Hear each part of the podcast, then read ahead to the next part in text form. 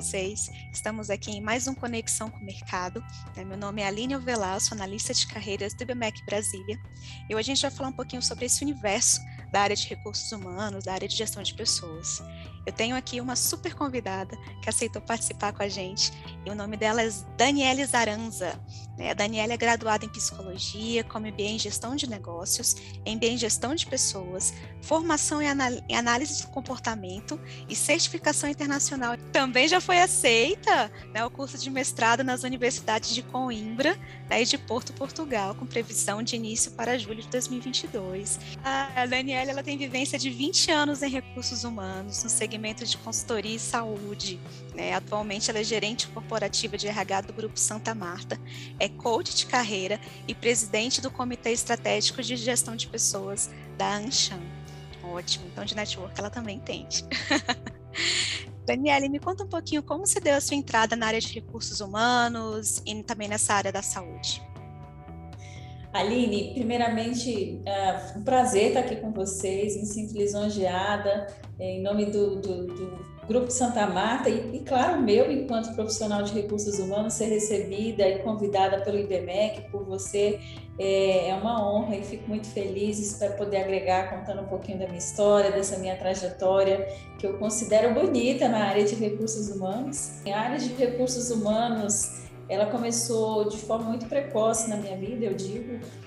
Eu comecei, na verdade, no mercado de trabalho muito nova, até porque meu pai tem uma história de comércio, então desde a minha adolescência, de alguma forma eu já tinha contatos comerciais, né, o contato com o cliente, eu falo assim, a barriga no balcão, né? Então eu já trabalhava um pouco com vendas e, mas tive a oportunidade, ah, aos meus 17 anos, fazer um serviço temporário dentro da Caixa Econômica. Foi exatamente quando também iniciei meu, minha formação em psicologia. E pelo meu network ali, naquele aprendizado com, com, com os profissionais, eu consegui fazer a minha transferência para a CERU, à época era a centralizadora de recursos humanos da Caixa Econômica, e por lá fiquei quatro anos e meio. Então, a minha introdução nesse mundo de RH começou na Caixa Econômica e perdurou aí por um bom tempo, né? Até pela minha idade, eu acredito que foi um, um, um período muito salutar. Ah, depois tive a oportunidade de trabalhar na Universidade dos Correios, voltado para gestão de desempenho, aí, práticas finais de, de, de formação, do, do curso de psicologia. Mas eu digo a você que realmente o casamento com o RH ele foi efetivado quando eu atuei em consultoria. Ah, trabalhei na IntelliJob Consultoria e consultoria é tudo muito intenso, né? Você vai do recrutamento e seleção ao direcionamento dos clientes nas soluções com pessoas e, e de fato ali que foi a minha tomada de decisão. Então, assim, o que, que você viu né, de principais dores ainda nessa área de desenvolvimento humano né, e como você busca lidar com esses desafios ainda hoje? Tem algumas dores é, que, que com certeza ela é compartilhada por, por outros colegas quando a gente sai daquele RH tradicional para se tornar um RH estratégico, né? Mas a uhum. grande, o grande vácuo que tem nessa pergunta é o que é um RH estratégico, né? Mas enfim, quando a instituição ela não consegue é, caminhar para esse olhar que os recursos humanos ele atende às necessidades do negócio, isso é uma grande dor. Em contrapartida, quem tem que trazer esse nível de consciência da importância do RH dentro de uma instituição são os próprios profissionais de RH. E o quão preparados nós somos numa, numa inserção no mercado, né? É, de fato, a formação, as instituições de ensino, elas são significativas para que a gente tenha ali o conceitual, o acadêmico muito bem preparado para essa inserção, mas as práticas diárias de recursos humanos, a gente precisa de grandes mentores, precisa de pessoas ali próximas que realmente entendam do RH e do negócio. Então, eu penso que o RH ser muito estigmado, muito, muito ah, ah, cartorizado, né? A gente vive, um, já viveu tempos atrás um RH muito cartorial, ah, muito metódico, muito burocrático, muito processual. Isso não, não, não deixa de ser importante.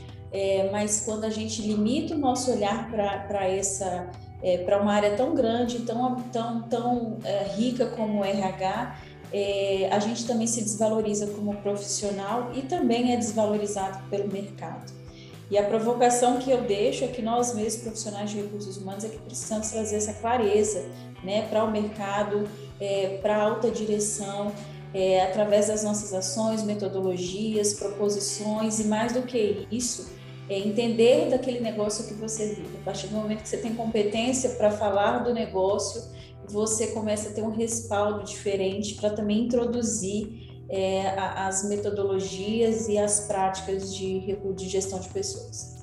É, eu acredito que o profissional né, da área ele atua hoje com muito mais visão do negócio, né, com muito mais relacionamento também né? E essa parte que você falou da questão estratégica, é fundamental. Não ser mais um setor dentro da instituição que vai, enfim, cuidar de processos específicos, mas ser essa linha, né, que sai costurando entre todos os setores, promovendo é, melhorias, reflexões, debates, né? Isso é muito Exatamente. importante.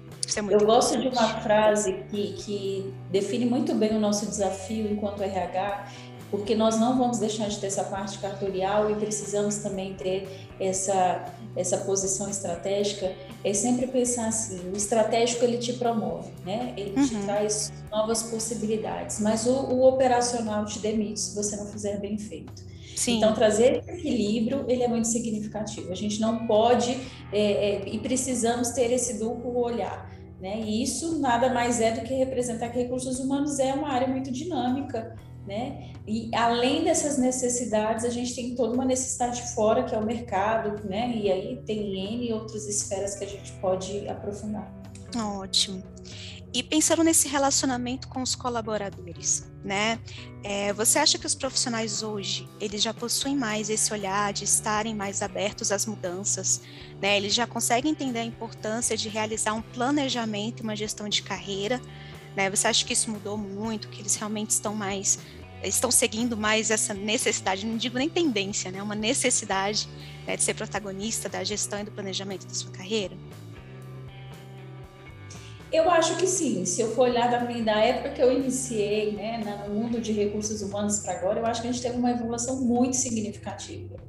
A gente está aí com, com, uma geração que é totalmente virtualizada, né? As uhum. relações são iguais, isso é um desafio, mas também ela traz muito acesso do, né, do próprio network, do próprio conhecimento, é, tudo muito dinâmico, e isso faz com que esse profissional também se torne mais dinâmico e também consegue enxergar novas possibilidades. É, não, não tem como nessa sua pergunta eu não falar sobre gerações de forma muito breve. A uhum. gente fala muito da, da Z, da milênios, enfim, a gente pode falar de qualquer um dos cenários de épocas aqui. E eu acho que o grande desafio e a nossa oportunidade, mais do que saber as gerações, é a gente saber conciliar todas essas gerações. Uhum. É, hoje no mercado a gente tem todas as gerações atuando de forma é, muito ah, muito eu, eu, falando aqui o popular junto e misturado estamos Sim. todos no, no, mesmo barco né e esse dinamismo é um grande desafio e a área de recursos humanos precisa estar atenta para que essas gerações consigam se comunicar respeitando cada um a sua a sua forma de conduzir e, e mas sim, eu entendo que hoje a geração é mais antenada, ela está muito preocupada na questão da carreira, até por conta desse dinamismo de que eu não tenho que fazer carreira necessariamente numa instituição. Uhum. Hoje a gente tem uma geração muito mais voltada para projetos, né? Eu tenho ali uma missão, eu tenho um propósito para alcançar, uma vez que eu alcancei, qual que é o próximo passo que eu vou dar no mundo corporativo, não Sim. necessariamente numa instituição. Então, quando a gente fala de carreira, a gente também está falando de propósitos e aí, para que esse propósito aconteça também, a geração e, as, e, os profissionais de hoje também precisam se conhecer, entender o que, que é valor, né? o que, que é valoroso dentro das suas crenças, dentro das suas experiências, dentro das suas possibilidades. É, então, acho que ampliou o olhar. A gente não fala só de uma carreira dentro de uma instituição, mas como pessoa, como missão de vida. Ótimo.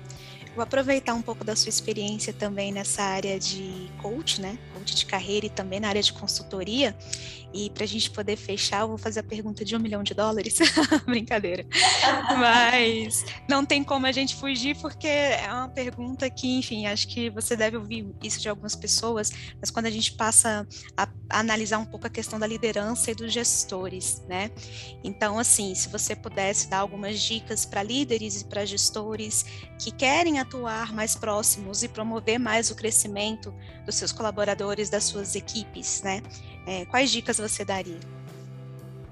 Olha, a primeira dica, a gente precisa se perceber antes de querer ajudar outras pessoas. Então, você líder, né, que, que realmente tem essa missão é, de, de conduzir e, e de caminhar junto com os seus liderados, é, a importância do autoconhecimento, a importância das suas forças, das suas fraquezas, né, das oportunidades que o mercado te dá para que cada vez você possa expressar isso para os seus liderados. Então, o autoconhecimento é, ele é mínimo, né? Hoje é um requisito mínimo, básico para que você possa realmente é, deixar o seu legado. Deixar, eu gosto de falar, legado é o cheiro que você deixa. Então, para você é, poder deixar esse legado, você precisa saber quais são os seus recursos, as suas riquezas. Eu acho que esse é um ponto muito importante.